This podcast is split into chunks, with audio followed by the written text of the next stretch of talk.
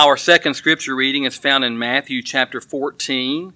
I'll be reading verses 13 through 21 in Matthew's version of the feeding of the 5,000.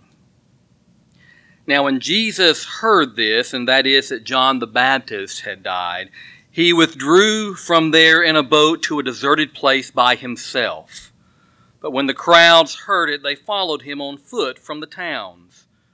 When he went ashore, he saw a great crowd, and he had compassion for them and cured their sick. When it was evening, the disciples came to him and said, This is a deserted place, and the hour is now late. Send the crowds away so that they may go into the villages and buy food for themselves. Jesus said to them, They need not go away. You give them something to eat.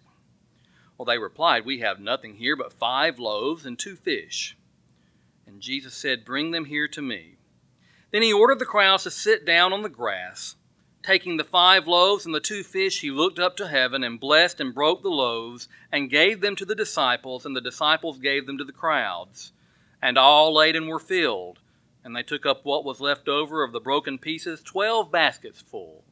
And all those who ate were about 5,000 men, besides women and children. Jesus loves the little children of the world, all the children of the world. They are precious in His sight. Indeed, Jesus had a special place in His heart for children. We read about several interactions involving children in the Gospels. I'm going to read a couple of them to you this morning. In Mark chapter 10, we read, People were bringing little children to him in order that he might touch them and the disciples spoke sternly to them. But when Jesus saw this, he was indignant and said to them, Let the little children come to me, do not stop them, for it is to such as these that the kingdom of God belongs. Truly I tell you, whoever does not receive the kingdom of God as a little child will never enter it. And he took them up in his arms, he laid his hands on them, and blessed them. Then from Matthew chapter 18. At that time, the disciples came to Jesus and asked, Who is the greatest in the kingdom of heaven? Jesus called a child whom he put among them and said, Truly I tell you, unless you change and become like children, you will never enter the kingdom of heaven. Whoever becomes humble like this child is the greatest in the kingdom of heaven. Whoever welcomes one such child in my name welcomes me. It would appear from these and other passages in the New Testament that it was not just that children were important to Jesus because they were, but that something about children was important to our very understanding of our relationship to God and our place in His kingdom. Think about it. It is to such as these that the kingdom of God belongs. Whoever does not receive the kingdom of God as a little child will never enter it. Unless you change and become like children, you will never enter the kingdom of heaven. Now, these are some pretty serious words, wouldn't you say? So, I guess a good question for us would be what does it mean to become like children or to receive the kingdom of God like children? What characteristics of children might Jesus be talking about? And so it is for that reason that I've chosen to talk about this miracle that we've studied many times, the feeding of the 5,000, in terms of childlike faith. Our reading of this story from Matthew this morning does not tell us where the five loaves and two fish came from. Fortunately for us, this story is the only miracle that was recorded in all four Gospels. And so we know from the Gospel of John that this food came from a boy, a child. We don't know much about this boy. In fact, when I peruse my usual sources, I find nothing, zero talking about this little boy. And I guess that's in part because of the magnitude of the story and the miracle itself. This is a big one, folks, okay? There's so much to ponder with the story of this miracle. We have the storyline of the compassion of Jesus. He had just learned about the death of John the Baptist and had retreated, presumably to grieve, and yet he makes time for this throng of people who would not leave him alone. We, of course, have the storyline of the miracle itself. I mean, five loaves, two fish, thousands fed. Really? Wow. We have the storyline about generosity. Was this a miracle of God multiplying this food to feed everyone until they were full? Or was it a miracle of the crowd sharing with each other? Or was it some of both? So, with so much drama, it seems that this little boy kind of gets lost in the shuffle. In fact, John is the only one to mention this boy. And John also mentions that the loaves were made from barley meaning that this child was likely from a very poor household, something that would have been quite common in those days. Food was scarce. People generally did not have much, nor did they probably have very much with them at this time. With all that being said, what can we learn about childlike faith from this obscure, unnamed little boy giving up his meager lunch? There are certainly many lessons to be learned, but I offer three this morning. First, we can learn to dream big.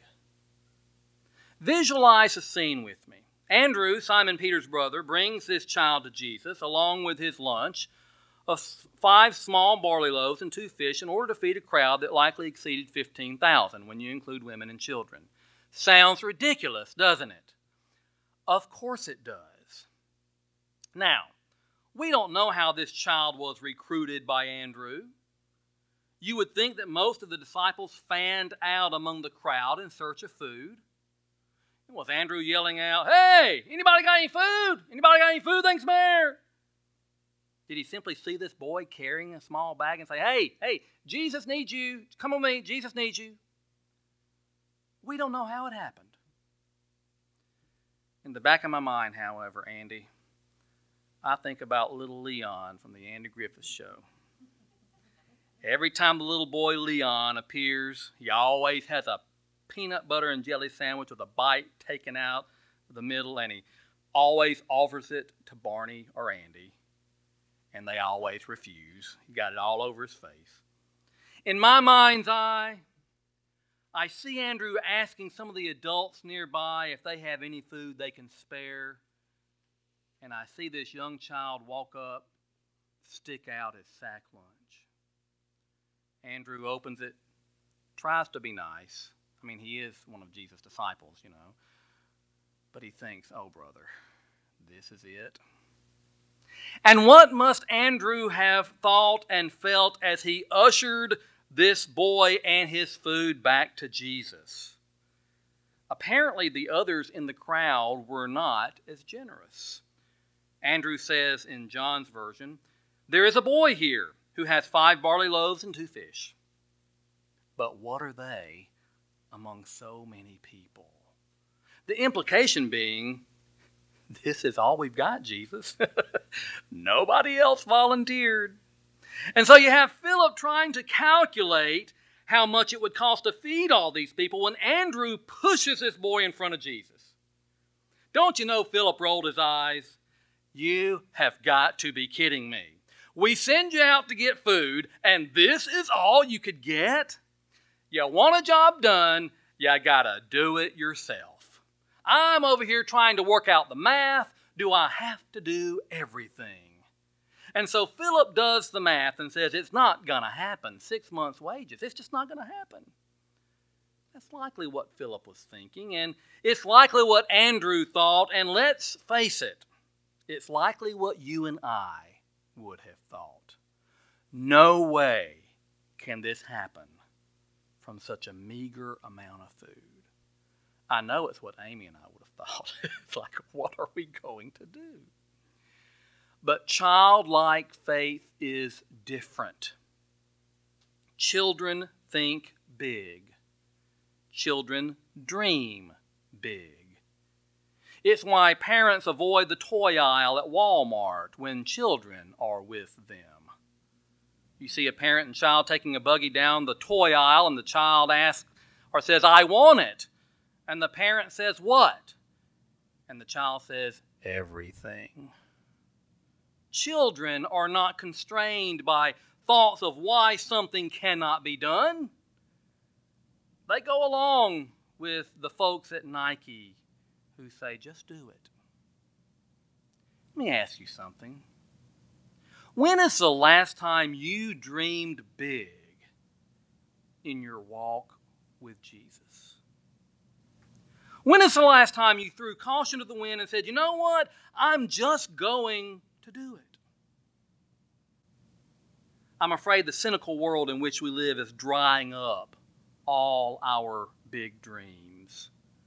We are dominated by talks of health care and taxes and immigration laws and partisan politics, and if we're not careful, we can allow this to suck the life out of us and our dreams.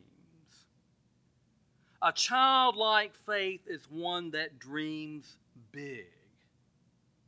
And so, what is it that allows a child to dream big? That's the second lesson I offer to you regarding a childlike faith, and that is a child is dependent upon someone else.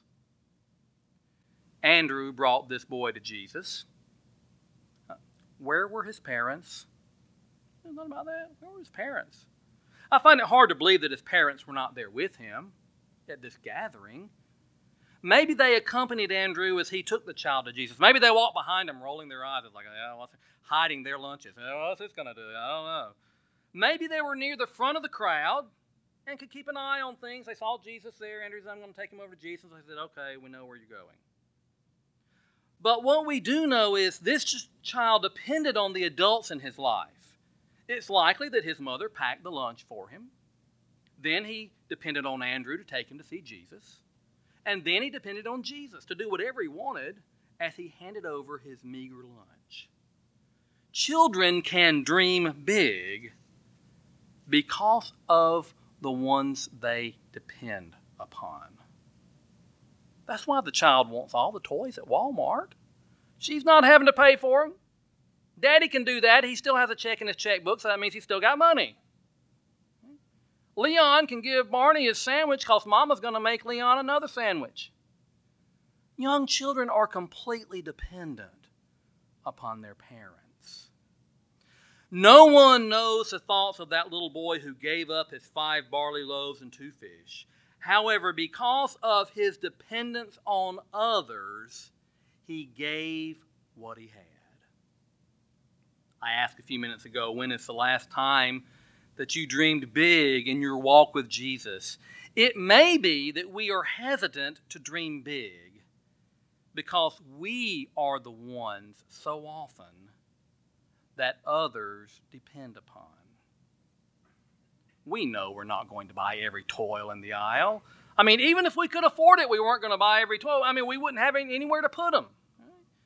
We've become so accustomed to having others depend on us do we forget how to depend on others ourselves?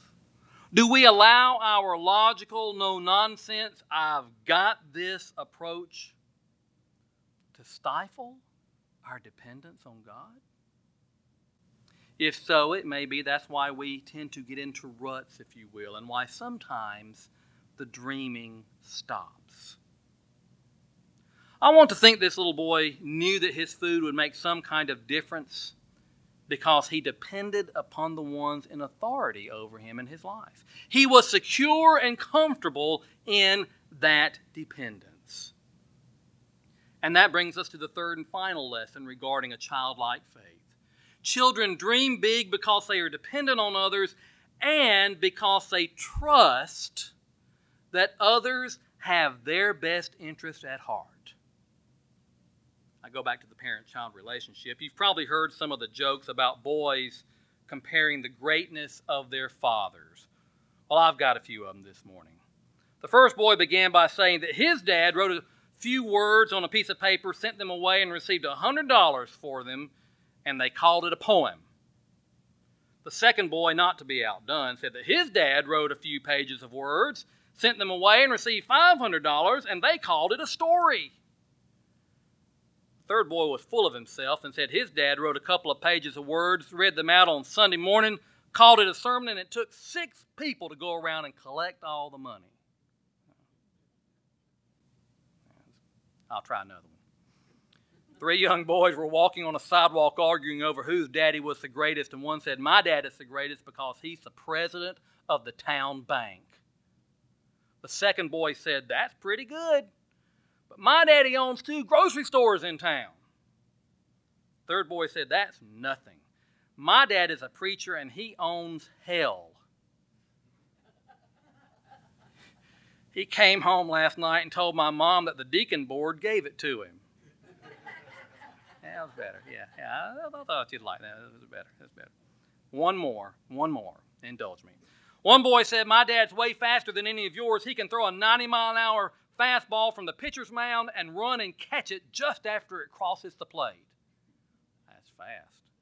Second boy said, Oh, yeah? Well, my dad can shoot an arrow from his bow and run to the target and hold it up to make sure the arrow hits the bullseye.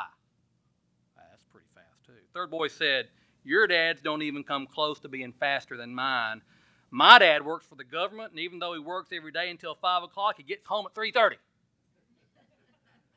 That's fast. That's really fast. Turning the clock back, you know.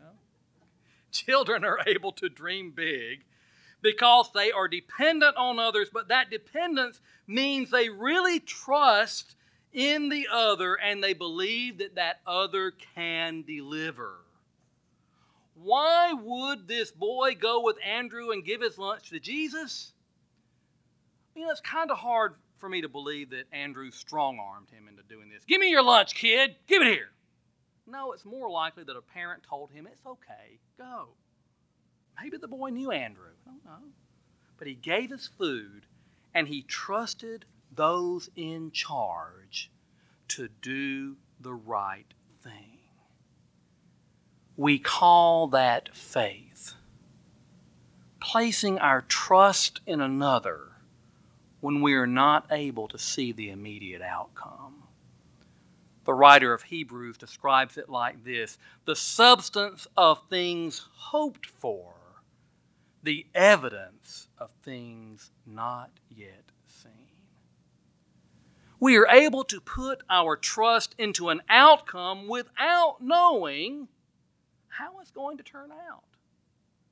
In terms of our walks with Jesus, it's a matter of giving ourselves over to God and trusting that He will do what is in our best interest, that He will do the right thing, that He can deliver that He will take care of us.